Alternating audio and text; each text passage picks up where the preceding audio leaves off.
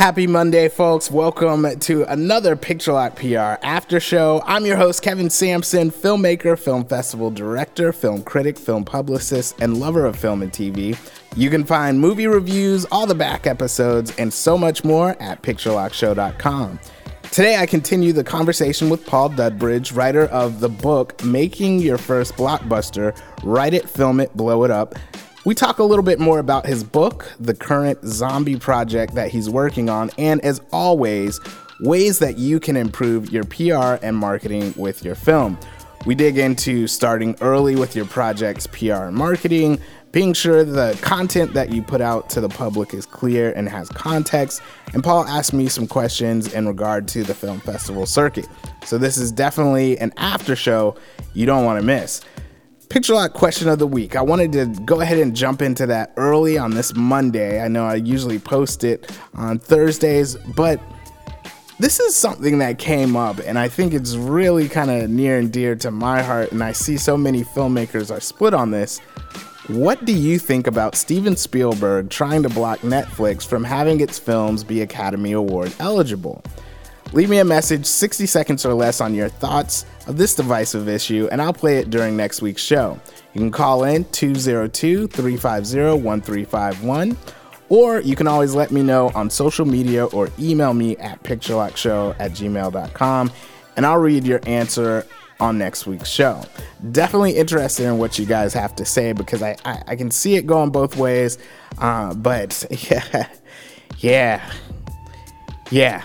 And for those of you that are like, Steve, what? Is he still your hero? All right. Uh, so we can go ahead and jump into this episode. Be sure to subscribe to the podcast if you're just listening to a link. You can find it in iTunes, TuneIn, Stitcher, Blubrry, wherever you catch your podcast. And if you're a fan of Alexa skills, just say, Alexa, play Picture Lock podcast, and I'll come right up. Feel free to leave a five star review of the show as well. You're supporting the filmmakers and guests I have on the show by allowing more people to be exposed to the podcast. It's quick, easy, and free, and I really appreciate it. You can find Picture Lock on most social media. All social media is at Picture Lock Show. All right, folks, we're going to jump into this after show episode with filmmaker and author Paul Dudbridge right after this promo.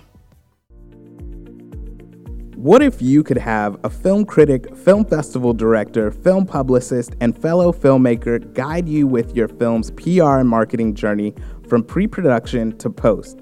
I'm Kevin Sampson, and my online course, PR for the Indie Filmmaker, does just that. In this course, I'm going to teach you how to set up your film to engage an audience and build a community long before you call action. I'll show you how to approach critics to make them aware of your film, like publicists do. And as a director of two film festivals, I won't just teach you hacks and secrets to reduce entry fees, but how you can use the festival circuit to create buzz around your film. I'm a huge supporter of diverse storytelling in film, and I believe the most unique voices come from indie filmmakers. That's who I've supported over the years with my show, Picture Lock, whether on TV or on radio. With as much experience as I've had as an independent filmmaker myself, critic, publicist, and festival director, I realized that most indie filmmakers just need access to the knowledge that big firms provide to achieve success. So, in this course, I'm going to demystify some of the process and give you everything I know in a behind the scenes look at the sides of the business you don't always see. So, if you're an indie filmmaker that's looking to change the game with your film's PR and marketing, make sure you check out PR for the Indie Filmmaker. Head on over to prfortheindiefilmmaker.com and get a free preview of the course, PR for the Indie Filmmaker. Get your film seen, build community, and become an army of one. All right, what's going on, everybody? You have stuck around for the after show, and I'm so glad that Paul Dudbridge has stuck around for the after show. We're going to go a little bit more in depth into his new book, which is entitled Making Your First Blockbuster Write It, Film It, Blow It Up. And then, of course, as we always do in the after show, we're going to get to uh, talking about PR and marketing for your film or web series and some of the things that Paul has learned. Plus, he'll flip things around and ask me a question. But, Paul, you know, uh, we just talked about uh, your book, and I think that what one of the things that we hit on more so was, you know, what's in the book, what people can expect, kind of why you wrote it, but we didn't really hit on how can uh, people that purchase the book apply it practically. So, if you could, like, what do you think is like the best way to kind of use this book? Because at first glance, there is a lot. There's a lot of information in it. And I think it's a good thing because when you go through it, it will definitely help you in your filmmaking. I, I know I've already learned some tips and tricks. Um, but how do you digest it? How do you take a digestible bite and, and start to apply it as we talked about in the interview earlier? Okay, well, that's interesting. I'm trying to think about how the best way to answer that. I mean, I think I, I just tried to put as much practical information in there as possible. And I think it might be, not to deflect that, but I think it might be actually up to the reader about what they're looking for and about what fits what fits the missing jigsaw for them and go, well, actually, this is what I need. I don't know. Uh, maybe some directors don't know about coverage or when to use kind of traditional wide single single shot reverse shot and then other times they're, they're developing more of a well shooting a more of a developing shot covering things in one, you know, in one takes or whatever. And I think it just depends on what you're missing. You know, perhaps you have a. There might be some people um, who have made something fairly small. It might be a two-hander, you know, kind of a you know romance movie in a coffee shop, and you're about to embark on something a bit bigger. And you, you know, you haven't used visual effects before, you haven't shot at night before, or something, and you go, you might take that because the title "Making Your First Blockbuster," I've always intended it to be it's not about literally you're gonna you're about to go off and make your you know Avengers or your you know whatever. It's what it's it's it could be that movie that you're making for 500, 500 bucks in your parents' front room, or it could be your new five ten million pound horror movie. The the principles are the same, and it's what you're missing from that and uh, and what you can take from it. So there's, like I say, there's shots on, or there's chapters on shooting action or using the where music or, or, editing, and and all of that information could be, um, especially the fundamentals, used across the board, whatever the project is. So I hope that they take what they want from it. Um, you know, because I mean, I'm using the, like the music chapter, for example. I talk about I can't talk composition because I'm not a composer, but I can tell you how to talk to a composer, which is about tone or emotion, and then spotting the film and going, what at what point do we want to make the audience feel something? Do we stop the music then? Do we start it here? Do we have no music? Do we? I don't know. So it, that could be for an action film. It could be for a romance. It could be for a drama. It's all the same. Yeah, you know, I think I, I, definitely understand, and I don't think it's a deflection question because at the end of the day, you're right. Whoever picks up the book is going to take it in as as you know they best see fit. Um, but I do think that uh, it's one of those things where it's like, man, this is such a valuable book. Like, I definitely want folks to to pick it up, to go through it, and um, just finding out how to kind of navigate it. Uh, sometimes I know for me, like I, I'm, I'm I might look at a book and I'm like I don't know. It's uh, it's one of those things where, I, and this might have been maybe it was more of a personal thing to me. Like I'm just like, uh, like how do I sink my teeth into this? And like you start to read, but like you said, sometimes you just want to jump around to different chapters. But anyways, the whole point I think is that there, there's so much in there that's great information. Um, I definitely definitely suggest folks check out that book. One of the things you just mentioned was whether it was uh, the five hundred dollar film that you're making in your parents' uh, front room or the ten million dollar horror film. And uh, I, we didn't get to talk about this in uh, the radio uh, interview. However, you are currently working on a zombie film, correct? Like you're sure. on your day off. Could you yeah, tell us a little bit off. about that? sure. Well, it's funny. I'm producing this zombie film as a co-production with um, some some filmmakers over in Germany, and they've come over to make a movie in, in my hometown. And um, I normally produce my own films, but because I'm also directing them uh, or I'm a DP on someone else's project. So this is the first time I'm actually producing uh, on its own. I'm just producing. I've got other producers with me, but I'm not directing it or I'm not lighting it or anything. So it's a, it's a new experience for me, which is quite good fun. Um, so yeah, basically the movie's called Hope's House. It's um, set in Bristol, and uh, it's just it's about an old house that's on its last legs, a big mansion house, and um, there's a reading of a will um, of the woman, that, uh, the grandmother used to own the house, and there's a curse on the house, and these two sisters who don't get on and they haven't seen each other for, for a few years come to the house. And um, basically, yeah, zombies come out and, and, and the undead come out of attack, and they've got to kind of defend the house and escape. Um, so it's good fun. I mean, I'm, I haven't done a, any sort of zombie films before, so it's kind of new. But you know, it was fun that just kind of you know I had to deal with the. It was my responsibility to find the location, sort the contracts, what are we being fed, who's coming on, get a lot of my local crew from the area on the project, and then working with the the, the German production company that are coming over. So it's been a tough first week, some long hours. I just we finished at 3 a.m. this morning. Wow. So. Uh, yeah, it's, it's, it's good, fun experience.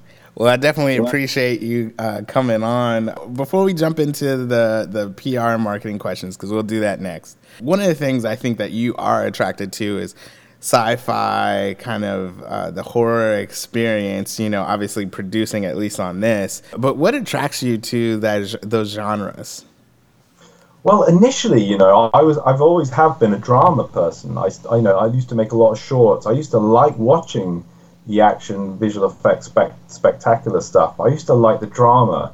Um, and I've got the background I have and doing a little bit of VFX and, and things like that. I'm kind of moving into more genre films, which is good because I'm kind of able to get the money in order to execute it correctly. Um, and then I'm able to bring the sensibilities of the drama um, to that project. So you're giving, hopefully, you're giving the film a bit of, a bit of layers to it. It's not just kind of surface level shoot 'em up or a zombie or a horror picture, you're actually going, well, there's some character stuff in here, you know, how to write that or how to make sure that we capture that photographically and editorially to sort of add character to give it a bit more depth. But yeah, I do like the sci-fi. I like the visual effects. I like spaceships, you know, blowing the city up and all that. You know, it's all good fun, and I think that's it. You just got they're just fun projects to work on, especially if you're filming 12-hour days till 3 a.m. You want to know that you're enjoying what you're doing. And, and we had a sequence of the day where a couple of the actresses were jumping out of a window, but they throw, you know, they got to throw the shotgun out first. Then we got a stunt man telling them how to fall onto the mat. I mean, you can't get better than that. You know, that's such right. fun. You know, um, so yeah, you know, that's where the, that's where I get my kicks.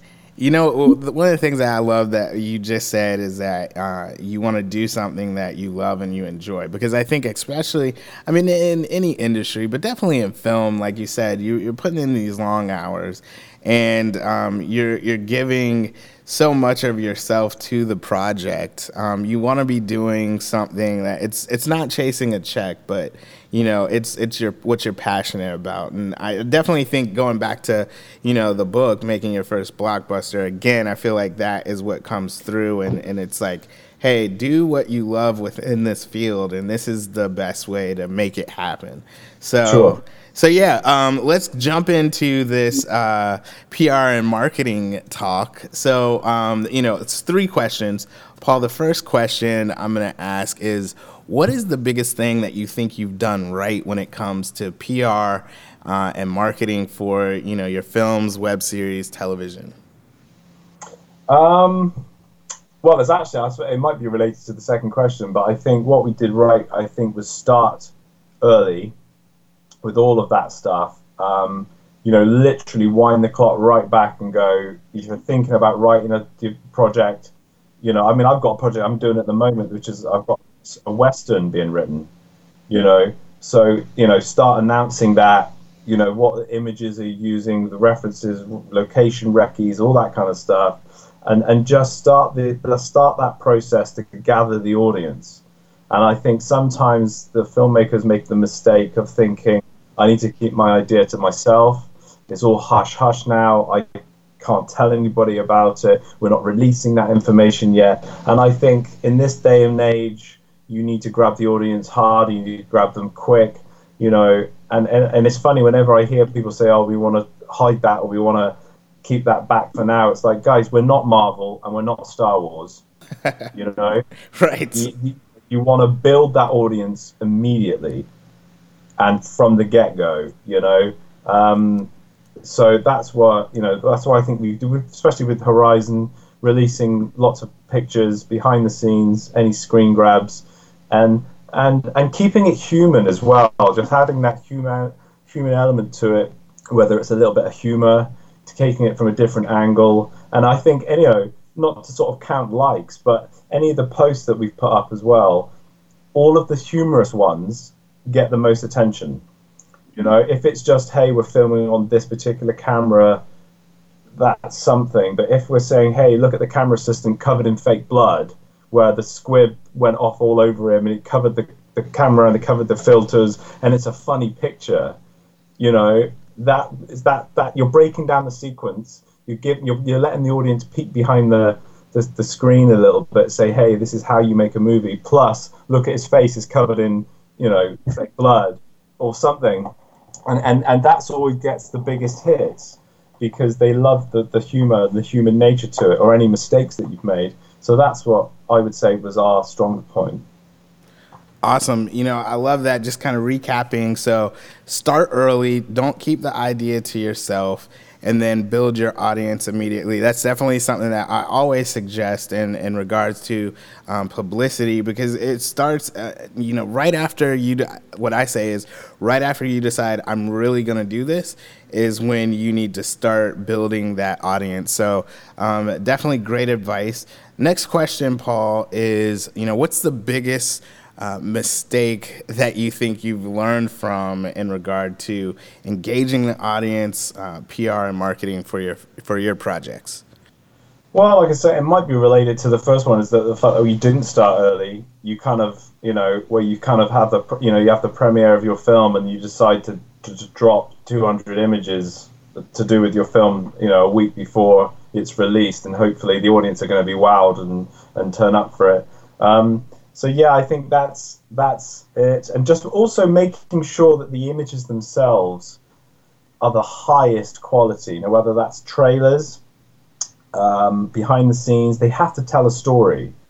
And sometimes I see pictures of behind the scenes where it's just a, almost like a group of people stood in a field it's part someone's moving they're blurred you can't see the camera again we're coming back to like what i call the mum factor is like you want to see the breakdown you want to see the the actor the clapperboard the boom mic the camera all in shot that says to a layperson it says hey they're making a movie or i've seen i've, I've seen trailers that have gone out for marketing and there'd be a flash of something that's quite dark and I didn't know what it was. And I say to the director, "Well, what what was that shot there?" And he goes, "Oh, that's part of our big expensive chase sequence when the aliens are running through the woods." And I'm like, "Well, yeah, but I can't tell that from 15 frames of, you know, some tree bark."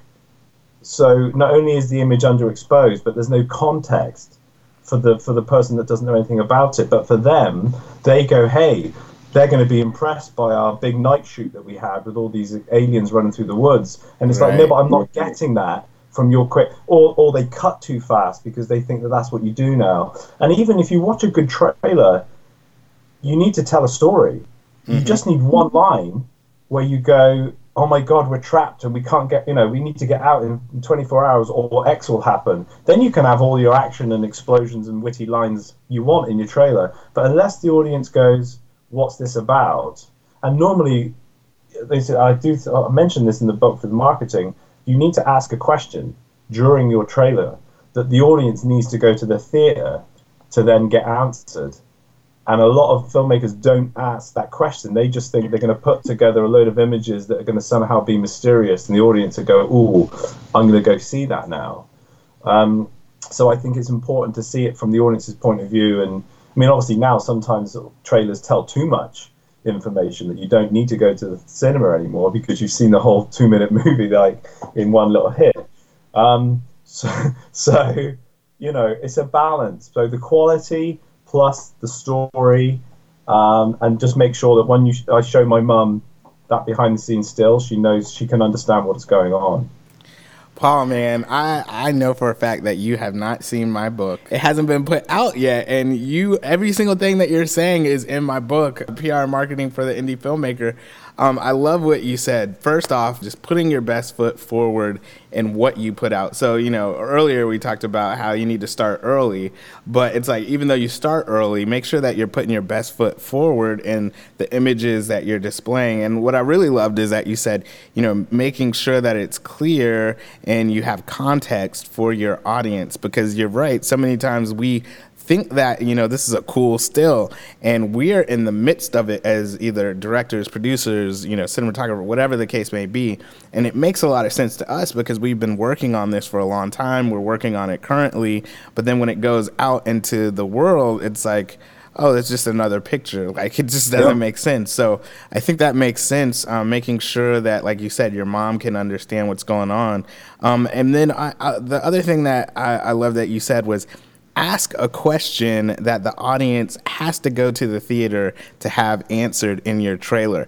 I've never heard of it like that, but that is like genius because, you know, typically in film, we always during the film we're we're always trying to put a question forward that continues the story, right? So like yeah whether it's like the cop that's trying to figure out the crime, right? The question is, well, is this the bad guy, or whatever the case may be? There's a question that's always um, uh, like dangling, like a, excuse me, like a carrot right in front of the audience. Yeah.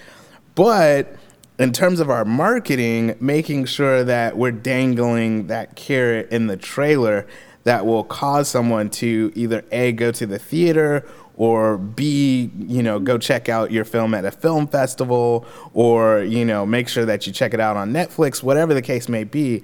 Um, that, my friend, was worth this whole conversation right there. um, yeah, yeah, yeah. So I love that. Um, I, and there was one more, but I, have forgotten about it now because I, I guess I was just my mind. Poof, was blown. so let's go ahead and wrap out here, man. Last question. Uh, you get to flip it. Ask me any question just in regard to, you know, my capacity as a film critic, publicist, uh, film festival director.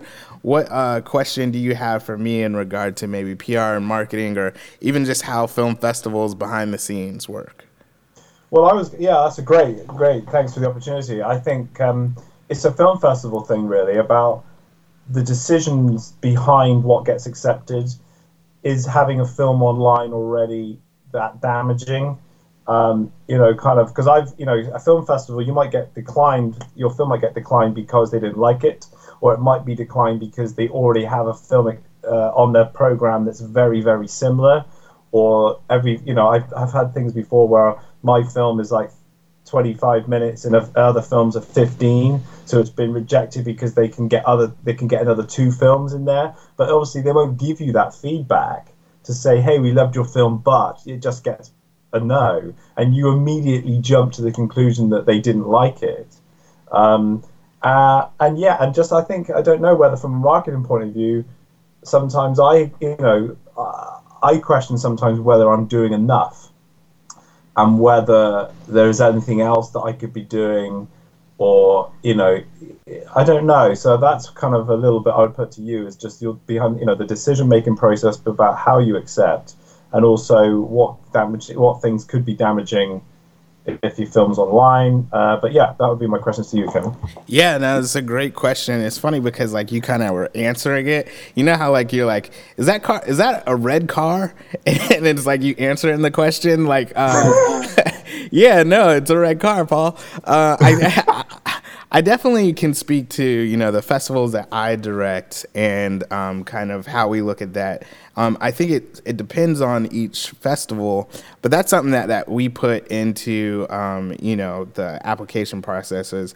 That you know if, if your film is already online, unless it's a web series, you know we we're not going to accept it. And I think the the thing behind that is as a film festival, right? We want to promote uh, films that haven't been seen. We want to bring the audience, you know, new stories. But if you can go online and you can find it, well, what's the point of you know like just four wall of theater yourself if you want to see it on the yeah. big screen but like we want to present something to the audience that they're not going to be able to find outside of it so of course if it's a web series it's a web series right like okay that makes sense. So we'll we'll definitely accept that. But outside of that, it's best to kind of hold off on putting your film online until you've you've run your you know the festival circuit and then go from there if you're to put it out for video on demand or, or whatever the case may be um, I, I think kind of to answer your question like behind the scenes and programming you're right there's so many different factors you know we could have a bunch of uh, films that are the same you know topic eh, like literally you know in the past sometimes for dc black film festival we've had you know civil rights era you know narrative films. And they're both about counter protests like sitting at, at the counters of like different restaurants and things like that in the civil rights era. And so you know it, it becomes one of those things where like doesn't really make sense to program two films that are so similar all right, which one feels the best? Which one do we think we can present to the audience that they're going to be challenged, they're going to be moved by? Um, you did bring up another, you know, big topic. You know, obviously, as a film festival, we have so many hours that we're renting a theater. So depending on how you know everything Uh, is coming together in terms of these are the films that like our screeners definitely said should be in there. That mathematical equation comes into factor as well. So there, there's plenty of different factors. I think the big thing is like I'm a part of the Film Festival Alliance, and one of the things that we talk about is there's definitely a festival for your film. It's just that every festival may not be for your film, if that makes sense. And so, um, so there's definitely going to be uh, a festival out there for your film. And I think that one of the things that I encourage is look at you know the different festivals that you want to apply to. You know, write that list, and then make sure that like it has a history of um, kind of accepting films that are, you know, in your film genre or, you know, just make sure you have a good fit. Now, there are going to be some of those big reach, you know, Sundance or Telluride, whatever the case may be. And yeah, we know like, oh, it might get in, it might not but then also just in terms of as filmmakers because those submission fees do add up you don't want to just willy-nilly you know apply to everybody just make sure that you're you know applying to something that's closely aligned with your film so uh, sure. was that uh, was that the whole question, or was there there was one piece at the end? I think. Uh, oh, what was it? Um, yeah, about whether I'm doing enough, or whether whether you know, just from a marketing point of view, yeah, you just kind of go because I don't know what other you know, kind of you see what other people are doing, but you're not going to see all of their material. Um, and I remember reading uh, there was a, a filmmaker over here that I was speaking to once, and he was because you sometimes think that you don't want to just spam your audience on Twitter with the same stuff. But he was saying like a tweet has a shelf life of about 30 seconds. right. like you can put the same tweet out eight times a day. And, and, and, and, and some people might see it four times. One, some people might never see it.